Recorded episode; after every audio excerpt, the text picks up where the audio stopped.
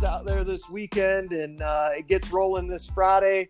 Plainfield High School finishes up on Sunday. Guaranteed to be a lot of talent and a lot of eyes on the uh, participants this weekend.